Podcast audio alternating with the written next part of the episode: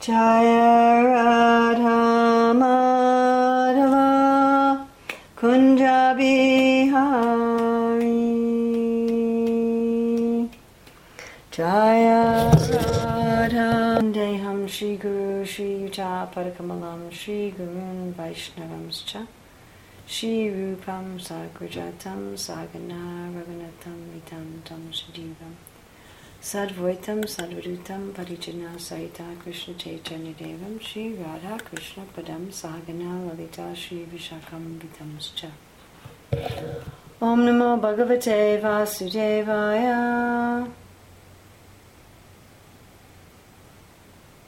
ॐ नमो भगवते वासुदेवाय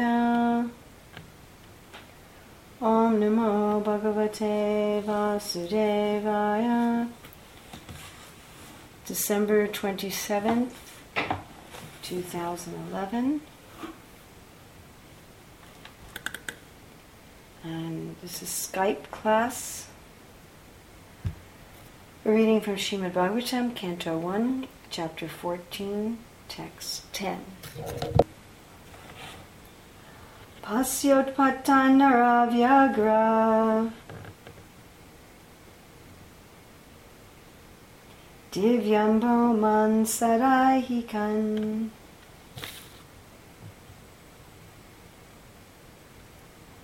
Darunam shamsato durad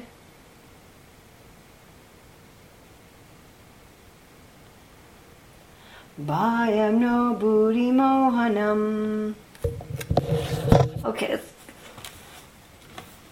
Yeah. Translation and purport by Srila Prabhupada. So this is Maharaj Yudhisthira speaking to Bhima.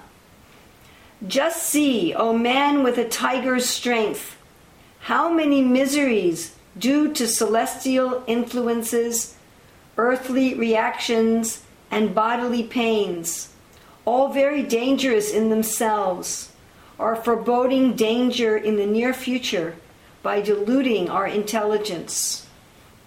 Purport Material advancement of civilization means advancement of the reactions of the threefold miseries due to celestial influence, earthly reactions, and bodily or mental pains. By the celestial influence of the stars, there are many calamities like excessive heat, cold, rains, or no rains, and the after effects are famine, disease, and epidemic. The aggregate result is agony of the body and the mind. Man made material science cannot do anything to counteract these threefold miseries. They are all punishments from the superior energy of Maya under the direction of the Supreme Lord. Therefore, our constant touch with the Lord by devotional service can give us relief without our being disturbed in the discharge of our human duties.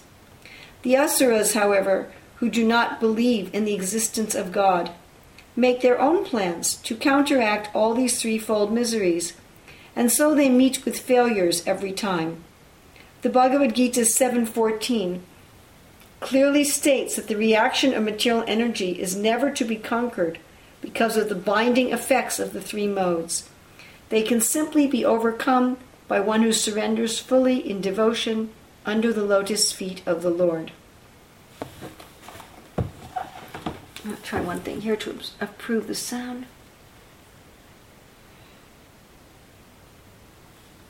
Okay. Pasyotpatam niravyagra divyam boman sadahikam darunan shamsato durad bhayam no buddhi mohanam. Just see, O man with a tiger's strength, how many miseries due to celestial influences, earthly reactions, and bodily pains, all very dangerous in themselves, are foreboding danger in the near future by diluting our intelligence. So here Maharaj Yudhisthira is noting signs or symptoms this is one of the items that Krishna and Balaram learned in the school with Sandipani Muni. how to read omens. And Prabhupada talks about in Krishna book how if you see somebody walking with a full pot of water, that's a very good omen. If you see them walking with an empty pot of water, that's not a very good omen. We find this telling of signs is there throughout the Shastra. Akrura was convinced that he would see Krishna because the deer were passing on his right, and so many things. Uh, but this general tendency to want to tell things by their symptoms, and by symptoms or by omens, to decide what the situation is so one can act accordingly. I was thinking even how we check the weather report right? Of course, in uh, Hilo, Hawaii, you don't have to check the weather report because it's the same pretty much every day. But one likes to check the weather report. I, I remember when I was in Mumbai many years ago in the rainy season, and the devotees were driving me to the airport to fly to America. At that time, I was living in North Carolina, and the devotee said to me, Is it the rainy season now in America? I said, We don't have any rainy season. There was a long pause, like maybe five minutes. And then they said, Do you get enough rain? I said, Oh, yeah, we get plenty of rain. Then there was another five minute pause. And they said, Well, how do you know when it's going to rain? I said, Well, you don't. they said, How do you know when to bring an umbrella? So I was just thinking how the the different in the difference in area was incomprehensible to them. But the point is that we do like to know. We like to observe the symptoms, and by observing symptoms, we want to be prepared. Uh, we look for symptoms in our own life of health or disease. Uh, we also look for symptoms in our relationships. I was reading recently how that certain researchers were able to judge within about 20 seconds of seeing the interaction between a husband and wife, whether or not their marriage would last. And the main thing they were looking for was any signs of contempt. If they saw that either person thought that they were better than the other person, and then they could predict that that marriage would fail. And depending on the frequency and degree of contempt, they could tell you how soon it would fail. So, just from a symptom. So, Maharaj Yudhisthira is here noticing that the miseries of the material world have become very prominent. During the reign of Maharaj Yudhisthira with Krishna on the planet, there were practically speaking no miseries of life. We read this also in the story of Lord Ramachandra, that the world was basically free of miseries. There was not even any death if you didn't want to die. uh, so people are hankering for that sort of situation. But we also should be very aware of what are the symptoms in the world and in our own life.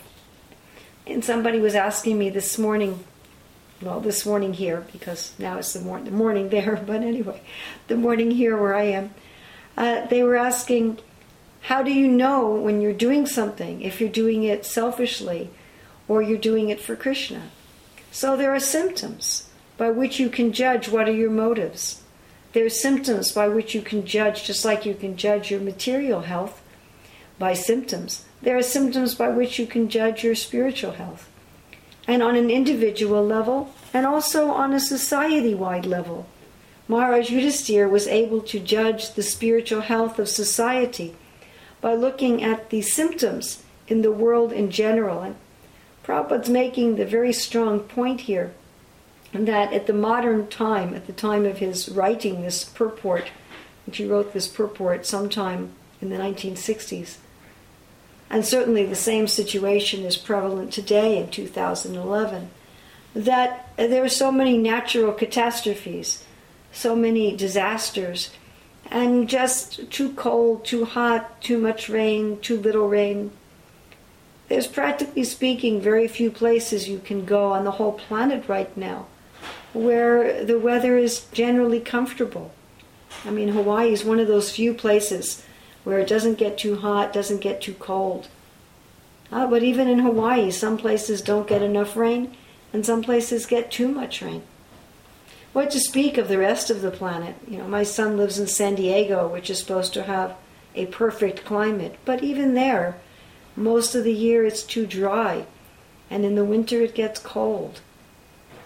So, most of the places people live on this planet have times when it's much too cold or much too hot and there's far too much rain. I mean, almost daily, if one checks the news, you'll find about some natural catastrophe where there's floods or there's a terrible storm. And people think it's just random. They think, oh, it's just mindless nature. But it's not. It's not. It's a symptom of the lack of Krishna consciousness on the planet. It's a symptom that people in general on the planet are out of harmony with the will of the Lord.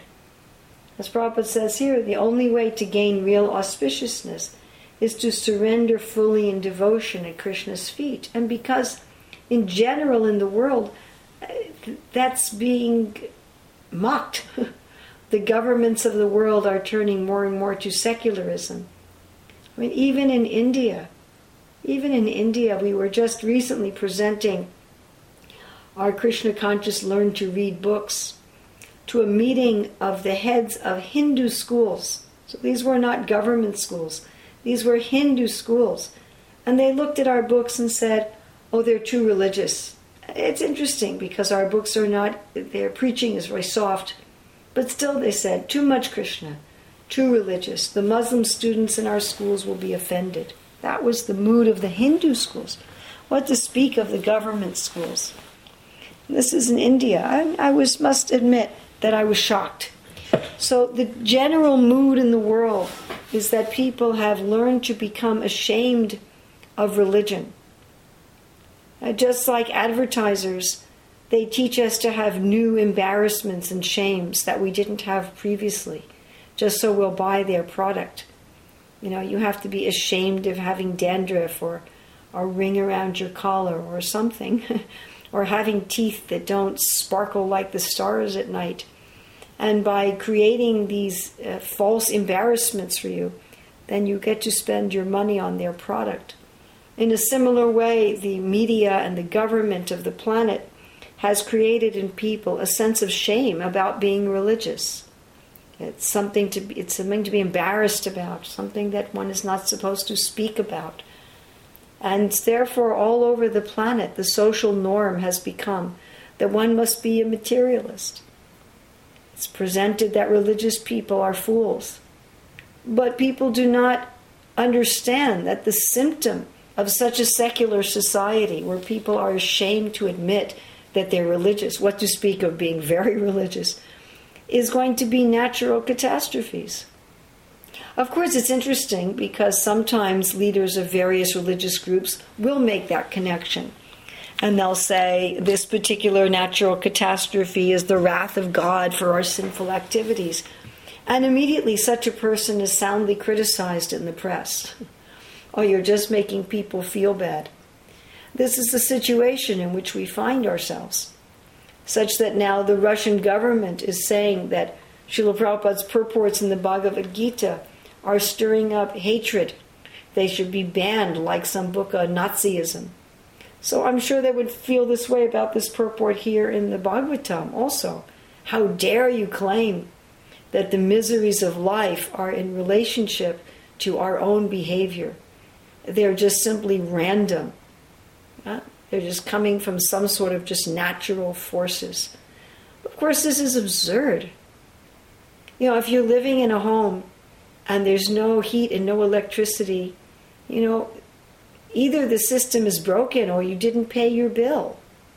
It's not that it's just random. You know, it's not that it's just, well, I don't know if the power will be on today or not. It's just random even in India, it's not just random. It doesn't work because the system is broken or a monkey's jumping on the wire. But it's not like it's just some random forces of nature. You know, if, if you turn on your tap and no, there's no water, you probably haven't paid your water bill. There's a direct relationship. And in the same way, in the whole universe and the whole planet, if you don't perform jagya, Krishna explains in the Bhagavad Gita, third chapter, then you don't get the necessities of life. And without the basic necessities of life, we're going to be miserable. And Prabhupada talks about how these miseries that they create great agitation. What does he say here? The aggregate result is agony of the body and mind. So this is the, one of the many, many purports and many times that Srila Prabhupada points out that Krishna consciousness will make us even materially happy and materially prosperous. Now, just as it's possible to notice signs of the weather or notice signs of religiousness or secularism in society as a whole, it's also possible to notice the signs of our own spiritual advancement. I mean, I get asked the question so many times how do I know whether or not I'm Krishna conscious? How do I know what my motives are? Now, of course, this is a very good question. It's a question that Arjuna asked in chapter 2 of the Bhagavad Gita. He said, How do you recognize somebody who's advanced in spiritual consciousness? What, are his, what is his speech? What is his language? How does he sit and how does he walk? So the acharyas have explained that this means what is his inner consciousness? How does such a person relate to others? How, what does he do when he's inactive? And what does he do when he's active? So Krishna says that the symptom of somebody who's on the transcendental position is that their happiness comes from within. Their happiness comes from the self rather than their external arrangement. So, this is something we can examine. Do I consider that my happiness is conditioned by my external arrangement? External arrangement means how hot or cold it is, how much food I get, how nice the food I get is, how people treat me. You know, is my wife nice to me? Is my husband nice to me? Are my children behaving? Am I under a good government? Do I have a good boss? How is my health? How much money do I have in the bank? How beautiful is my house? And so forth and so on. So, are those that we consider to be the sources of our happiness? Or is our happiness coming from within? from our own relationship with Krishna, as Krishna says in the sixth chapter, to relish and rejoice in the self. So, are we relishing and rejoicing in the self, or are we trying to take pleasure in some temporary external arrangement? And Krishna also says that one who is spiritually advanced, he's undisturbed by the material happiness and distress. Right? We hear that also earlier on in the second chapter. Agama paino nichastam satiksha subharata. One devotee was talking with me today and said, Why does Krishna interrupt our service? And I, I said, Well, service can't be interrupted. And he said, No, you're doing some project for Krishna and there's some block and it stopped. I said, Well, then if there's if you've done your best and there's nothing you can do to overcome the block, then you accept that that's Krishna's desire. Now he wants you to do something else, or at least he wants you to do something else now. And this person kept asking me, he said, But don't you get disturbed when the things you're working on are spoiled? And I said, Why? you know, that's that's not the source of our satisfaction. The source of our satisfaction is our inner relationship with Krishna of course, looks like Srila Prabhupada. He wrote his translation and commentary on the Bhagavad Gita. He was writing by hand, about a thousand pages. And then his manuscript was stolen. So practically anyone else would have become discouraged. But Prabhupada said, Oh, it's the will of Krishna. And again he did it. He started again from the beginning. So the devotee's source of happiness is not it's not dependent on what happens even uh, externally in his service.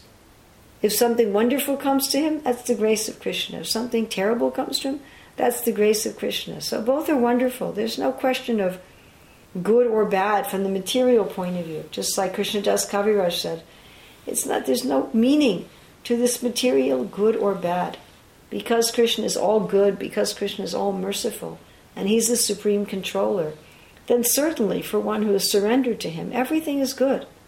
And therefore the devotee doesn't lament at unhappiness or rejoice at distress. We have Shivananda Sain, who's, uh, no, not Shivananda Sain, uh, Srivas Thakur, whose son died in the middle of the kirtan. And when the women were crying, he said, Stop crying and disturbing the kirtan. So this was his mood. He thought, Oh, it's auspicious that my son has died in the kirtan in the presence of Chaitanya Mahaprabhu. What is the problem? And he didn't even want to tell Chaitanya Mahaprabhu about the tragedy. And Prabhupada writes about this in the purport in the Bhagavad Gita, where he uses the word callous. He said one should be callous, even about the death of a near relative. In other words, it's not, uh, the is not concerned because that's not where he's getting his satisfaction. That's not where he's getting his meaning. That's not where he's getting his shelter. He's getting it within.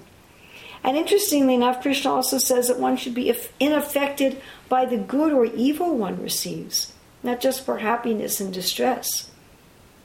Just like Vasudeva. Vasudeva was living under the jurisdiction of Kamsa. Kamsa killed his first six children. That is certainly evil. But Vasudeva didn't waver in his devotion to Krishna. He didn't waver in his inner spiritual life. What to speak of Akrura, who was deputed by Kamsa, who apparently was one of Kamsa's servants. And still, although he was receiving evil in the form of Kamsa's association, he was not affected by it, and he continued in his service to Krishna. And Krishna explains one should have a higher taste. Right? The, the, one should be uh, not interested in the material tastes. One should just, uh, as Prabhupada talks about Jamunacharya, who, when he thought of sex life, he would just feel disgust at it. Not aversion and hatred for women, but for the concept of enjoying separately from Krishna. It had no attraction for him. Just like those of us who take into Krishna consciousness, uh, many of us may have eaten meat, fish, and eggs before we joined the movement. But if we think about such things, we're immediately disgusted. We have no interest because we have a higher taste. Uh, so, this is also a symptom in our own life of whether or not we're actually taking shelter of Krishna. I also really like Krishna's description in the 12th chapter of Bhagavad Gita. Uh, the 12th chapter Bhagavad Gita is very wonderful because here Arjuna asks whether one should directly take to the personal path or go indirectly through the impersonal path. And Krishna answers very clearly that to go directly through the personal path to him is far superior. And at the end of the chapter, he glorifies the symptoms of the devotees who've directly taken to this personal path. Someone who's not envious, who's a kind friend to all living entities. So, this we can judge in ourselves. I, I heard Bhurijan Prabhu give a very nice definition of envy recently in Vrindavan. He said, Envy is if someone else gets something nice, I become sad. and if someone else gets something that's not nice, I become happy. So, this we can gauge in ourselves. Do I feel happy at others' distress or happy at others' happiness? How do I react when someone else gets something better than I have? Or how do I react when someone is more talented than I am, or more intelligent, or richer, or has a more attractive spouse or a happier family life or a more satisfying service or a healthier body? Am I full of hate and envy and criticism? Or do I take pleasure in their own happiness? Who doesn't think himself a proprietor, Krishna says. This is another symptom that everything belongs to Krishna. Not just in theory, but do I use everything for Krishna's service? And then Krishna ex- explains again in this 12th chapter this idea of being equipoised, who's equal in material and happiness and distress, who's always satisfied, who's satisfied in any situation. You know, this we can also judge. Do I need a particular set of circumstances to feel satisfied? Or can I connect with Krishna in any circumstance?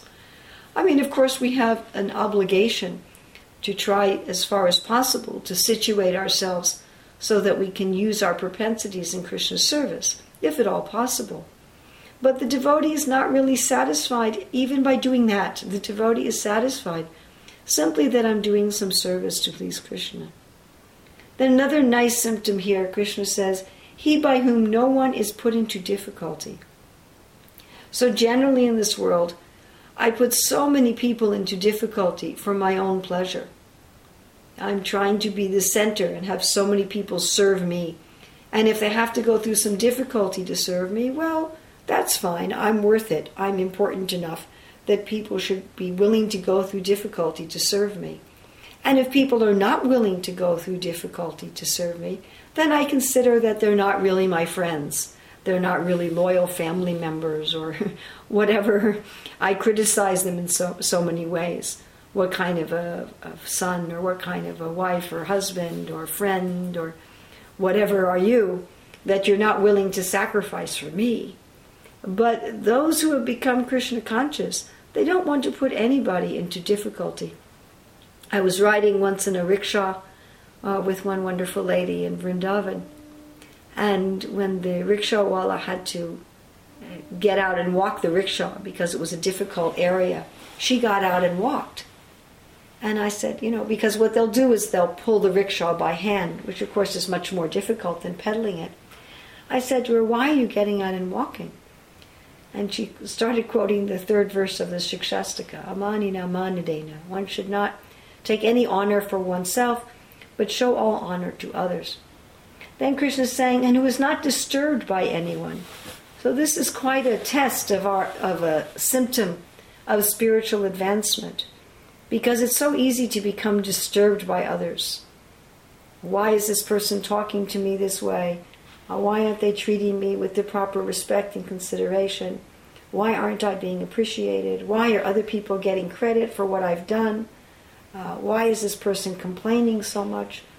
And we feel uh, so much disturbance by the other people in our lives. So, such a simple thing he by whom no one is put into difficulty and who is not disturbed by anyone. Then again, Krishna says equipoise in happiness and distress. Then he said equipoise in fear and anxiety. So a materially engrossed person has so many fears and anxieties because they have so many fallible soldiers. Someone who's taken false shelter in this world all of the shelters are subject to destruction at any moment. If I've taken shelter of my money, I can lose my money at any moment. If I've taken shelter of my fame and reputation, especially in the modern internet age, you can lose your fame and reputation in about five minutes. If I've taken shelter of my body, uh, my bodily strength, my bodily ability, my bodily health, that can also be finished in a moment. And one can have a stroke or a heart attack or get into a car accident.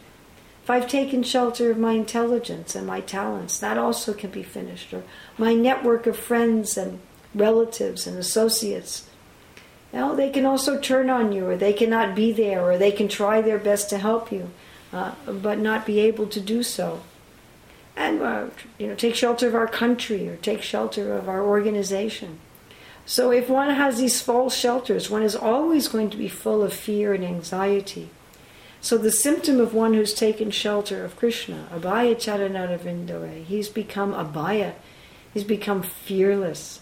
He knows that nothing can hurt me.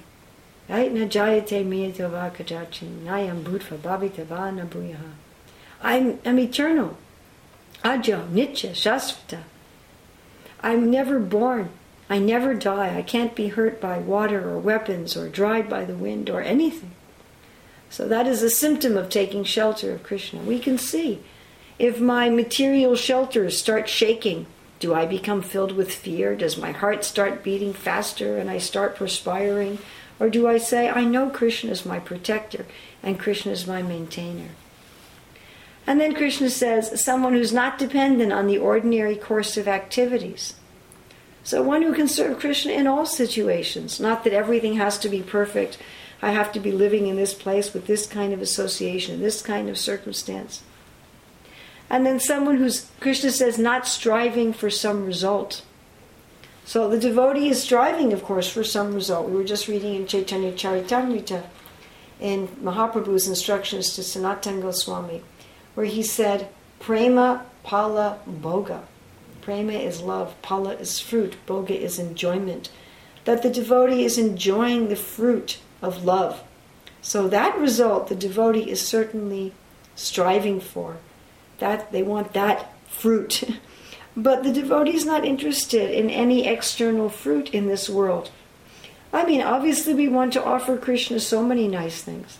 We may want to offer Krishna a beautiful temple, or even just a wonderful plate of food, or a nice new outfit, or whatever it is that we're doing, offering Krishna some money, whatever. Uh, but ultimately, the ability for us to offer Krishna those sort of external things is not under our control. We're one of the five factors of action, but we're not the controller of our action. Ahankara vimudha kartahamiti madite. So it's only a fool, a muda, who thinks I am the doer. Therefore, the devotee, knowing that they're not the doer, they're not striving for some external result. They're striving simply for Krishna's pleasure. Right? Krishna says one who renounces both auspicious and inauspicious things. In other words, someone whether life is auspicious, whether the astrologer says, "Okay, everything you want is going to happen to you," or whether the astrologer says, "Oh, you're going to get sick and you'll be poverty-stricken and everybody will criticize you," uh, the devotee goes on in their service to Krishna. And one who is equal to friends and enemies, equiposed in honor and dishonor, someone who doesn't think, oh, this person is my friend and this person is my enemy, but one who thinks everyone who's come before me is helping me in my service to Krishna. Of course, uh, the madhyama devotee is supposed to treat differently the friends, the innocent, and the demons, but not with any envy or any hatred or any attachment. One's relationship should be free. Uh, that whatever you want to give me in friendship freely, uh, that I will uh, accept also freely. And I'm giving myself to you freely, uh, without any obligation. That nothing is obligating me, and I do not want to get anything from you under obligation. And again, Krishna explains the symptoms of Krishna consciousness in the 14th chapter, uh, again, that time due to a query of Arjuna, where Arjuna says, How can we tell the symptoms of one who's transcended the modes of material nature? And I particularly like where Krishna says, one who does not hate illumination, attachment, or aversion when they appear, nor long for them when they disappear. And Prabhupada says there in that purport that as long as we have the material body, that the material body is going to be subject to the modes of material nature. But the devotee remains neutral. Uh, the devotee doesn't take it very seriously, doesn't think, oh, this is me. Yeah, the mind will feel sad, the mind will feel happy, the body will feel tired, the body will feel energetic, and knows that this is not me. Uh, sometimes there's going to be illumination when I'm desiring purification and liberation. Other times there will be attachment, where the mind will be full of so many desires and hankerings. And other times the, there will simply be a delusion, feelings of sleepiness and confusion. But I know that none of that has anything to do with me. And of course, the primary symptom that Rupa Goswami gives of advancement is undeviating devotional service and free from the propensity to criticize others. So these are the symptoms. You know, we're, we're always alert to see are things going to go well for me or are things not going to go well for me? We're constantly looking like that. Of course, most of us haven't studied the science of omens like Krishna did. So we may not, may not be so expert as Maharaj Yudhisthira, who could observe uh, what was going on in the world and just from those omens could deduce what was happening with the Supreme Personality of Godhead and with the world in general. But at least we should be able to gauge our own spiritual life and see am I actually making some advancement? So, not that we go around constantly, uh, although Krishna talks about the introspective sage, not that we're going around constantly uh, introspecting ourselves. Uh, but certainly we should periodically assess Am I making spiritual advancement? Am I actually becoming more Krishna conscious? Know, how am I behaving? And not just to assume that, well, because I'm in the Hare Krishna movement and because I'm externally following everything, therefore I'm okay and I'm Krishna conscious. It's very, very easy to go on for a long time and not really be making much progress because we don't look and see, well, am I actually equiposed? Am I actually feeling joy in Krishna consciousness? Am I feeling connected with Krishna? And that should be the goal of all our activities. I was just reading today something I've read so many times, but it somehow it really struck me today, where Prabhupada was saying how Krishna has come in the form of the deity because he wants to talk to you. I guess a few days ago, a friend of mine was talking with me, and she said, Urmila, do you know of anybody who's talked to Krishna? and if so, how do they do it? And then I was reading that quote today and thinking, Krishna's actually anxious to talk with me. He's waiting. When is this person going to be receptive to hear what I have to say? So, this should be the kind of symptom that we're looking at. Is Krishna talking to me? Is Krishna revealing himself to me? You know, am I open to actually having my relationship with Krishna? And this is the primary symptom to judge our advancement and whether or not we're really progressing on the path of Krishna consciousness, not just how many things can we do in the external world. So, the unfortunate situation is that right now in the world, in general, there is not a conducive position for our spiritual life, and Prabhupada is, of course, uh, very sorrowful about that in this purport. So, our mission, of course, is to bring Krishna into the world, although Krishna left this planet 5,000 years ago, or you can say as Mahaprabhu about 500 years ago. Still, the Bhagavatam is Krishna's incarnation. The Hare Krishna mantra is Krishna's incarnation. And we are meant to change the whole system of the world. We are meant to bring back to the world the symptoms of a Krishna conscious society of course, we can only do that for the world when we first done it for ourselves. So, physician, heal thyself. So, we should be alert to the proper symptoms in our own life, as well as alert to the proper symptoms in the world. One other kind of side note I had in looking at this verse is I really like how Maharaj Yudhisthira addressed his brother Bhima, Nara Vyaghra. And Prabhupada translates this, O man with a tiger's strength. The literal translation would be man tiger. and we find throughout the Shastra this very beautiful and poetic way that persons address one another. So, you know, sometimes in our Hare Krishna movement we have disagreements and sometimes heated disagreements about how we should speak to one another how the men should talk to the women, and the women to the women, and the men to the men, and the women to the men, and the juniors to the seniors, and, and so forth. And I've sometimes thought that it would be nice to go through the Shastras and really make a, a study of how the various devotees speak to one another.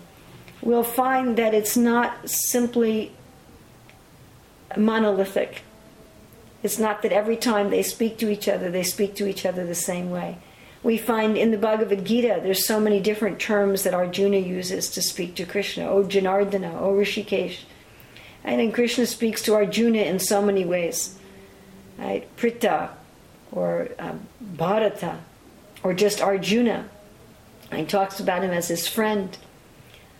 So I, we can understand a lot about the culture of a society by how people speak to each other. In fact, uh, you know, on another note, there were there was a problem at one time with the Korean Airlines where they were having an inordinate number of plane crashes. And it was discovered after some time that the main reason was that whenever the pilot was flying and there was a problem, the co pilot, coming from a culture of great submission to authority, would be hesitant to tell the pilot what the trouble was and would just kind of hint around it. And by the time the pilot figured out what was going on, the plane was crashing. And uh, the way that the problem was solved was that some consultants went in and insisted that all the Korean pilots had to learn English. Just the nature of the English language eliminated this system of deference to hierarchy for example, in the Korean languages, I don't remember the number, something like 10 different ways of saying you. you know, I know in Hindi there's at least two different ways. And many languages have several ways of saying you, depending on the status that you have to the other person. Whereas in English, all we have is you. so by teaching the pilots English, just that one stroke, by changing the language, they were able to change the culture of deference enough so that the Korean Airlines ended up having one of the best histories of avoiding crashes of all of the airlines. Uh, very interesting. Uh, so here we can see something of the here in the Bhagavatam we can see something of the culture of Vedic society by how persons addressed one another. So if you're talking to a kshatriya, to compare him to a tiger is a compliment. You know, if you talk to someone else, maybe comparing them to a tiger would be an insult. You know, if I walked up to someone today and said, "Well, you're like a tiger," then they might think, "Well, what do you what do you mean?" you know, am I am I nasty? Am I fierce? But according to their position, a different addresses may be complimentary or may be insulting. Just like when Vishwamitra Muni, Prabhupada talks about this a lot, came to see Maharaj Dasarath. And so Maharaj Dasarath said, uh, How are things going in conquering the repetition of birth and death? Whereas Vishwamitra Muni said to Dasarath, How are things going with your citizens? Are the citizens being protected? Are they receiving all the necessities of life? Is everything happy with your family?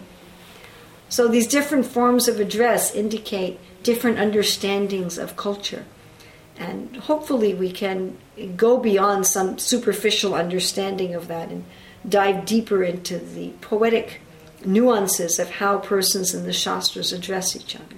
But anyway, that was a little side topic that I also noticed from this verse. So I hope our system is working well enough that we can get questions and comments and discussions.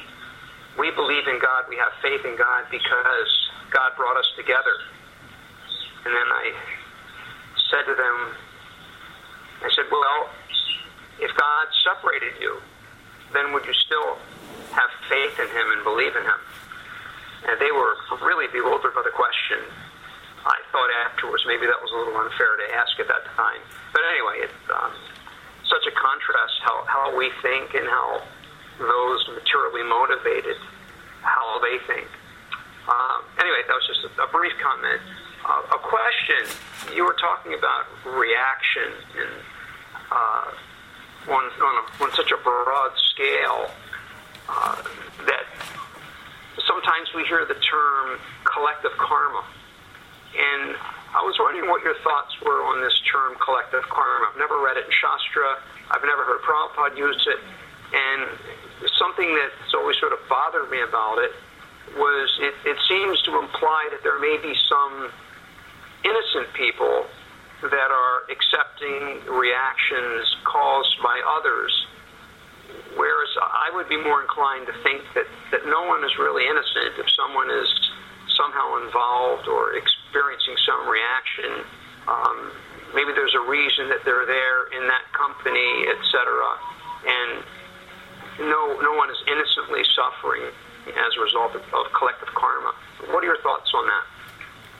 my thoughts on that is if God is all good, then there's no, nothing that's happening that's unfair. Even though we may not always be able to figure things out. That's my that's my basic reaction to it. I mean, you could also say, on the basis of this purport, Prabhupada saying that there's so many problems with the weather and with scarcity because we're living in a demoniac society. But a devotee of Krishna is also living in that society, and certainly they're not demoniac. I mean, why just devotees of Krishna? Just any uh, God conscious person is also having, in one sense, to suffer by being in a society of atheists. So, in that sense, you know, I, have got to tolerate the same weather that everybody else has got to tolerate. It's not that there is a little spot of sunshine over my head when it's raining on everybody else just because I'm performing Sankirtan Yajna.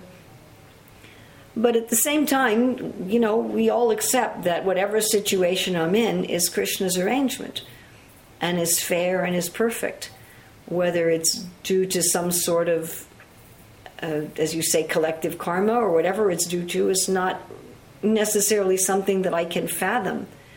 And I mean, the concept of many people having to suffer at one time for the same thing.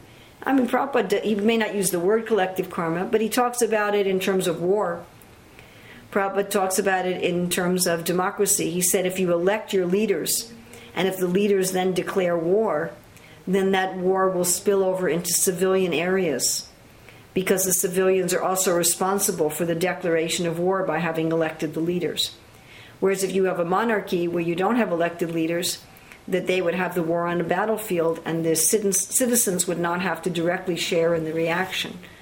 So I think that's a, a simple example that Srila Prabhupada gives of how a group of people can collectively have to suffer a reaction for their collective behavior. And Prabhupada also talks about how when there's a meat eating society, that the children of the society are slaughtered in the war just as the people were slaughtering the animals. And I mean, just from the point of view of logic, if a whole lot of people are getting are due to get something similar, well, you might want to give it to all of them at the same time. So that's efficient.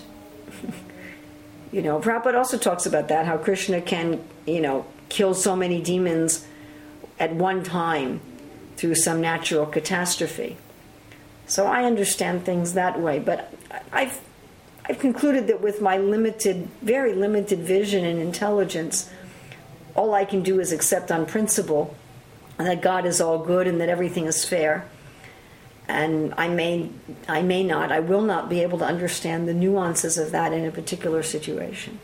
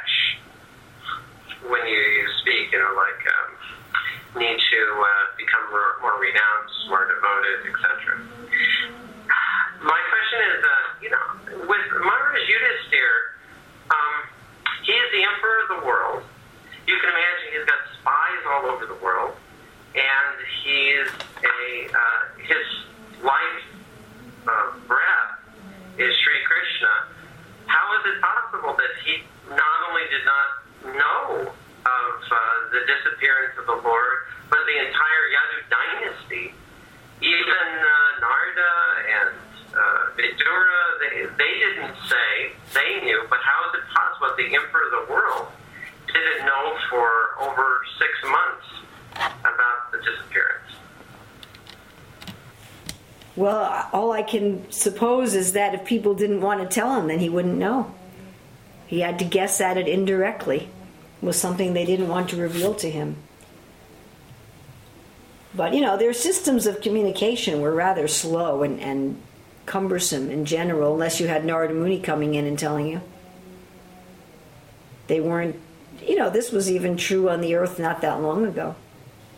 Go back 35 years and in order to call India, you had to send a, an aerogram a month in advance and ask that somebody be by the phone. You know, and that was only 35 years ago. And then they'd be by the phone at that date and time, and you might not even hear what they were saying. You know, I, I think that especially now with the internet, we take instant communication for granted I mean, again, it wasn't that long ago when. What, what war was it? Was it the Civil War? There was some war where the battles were going on for two weeks after the truce was signed. I can't remember which war it was. Some, some, yeah.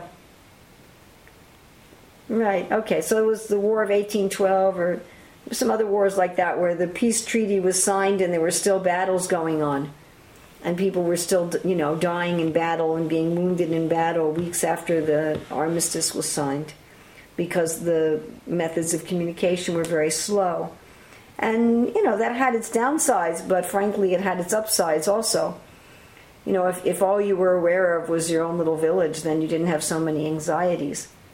Anyway, my main assumption with Maharaj Yudhisthira not knowing was because people didn't want to tell him. Because obviously the cases that we know about were simply that people were hesitant to tell him.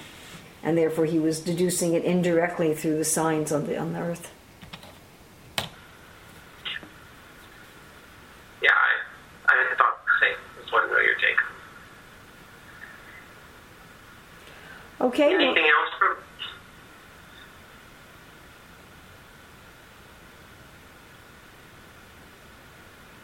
Okay, well, thank No you. No one else has a question. Thank you very much. All glories to Srila Prabhupada.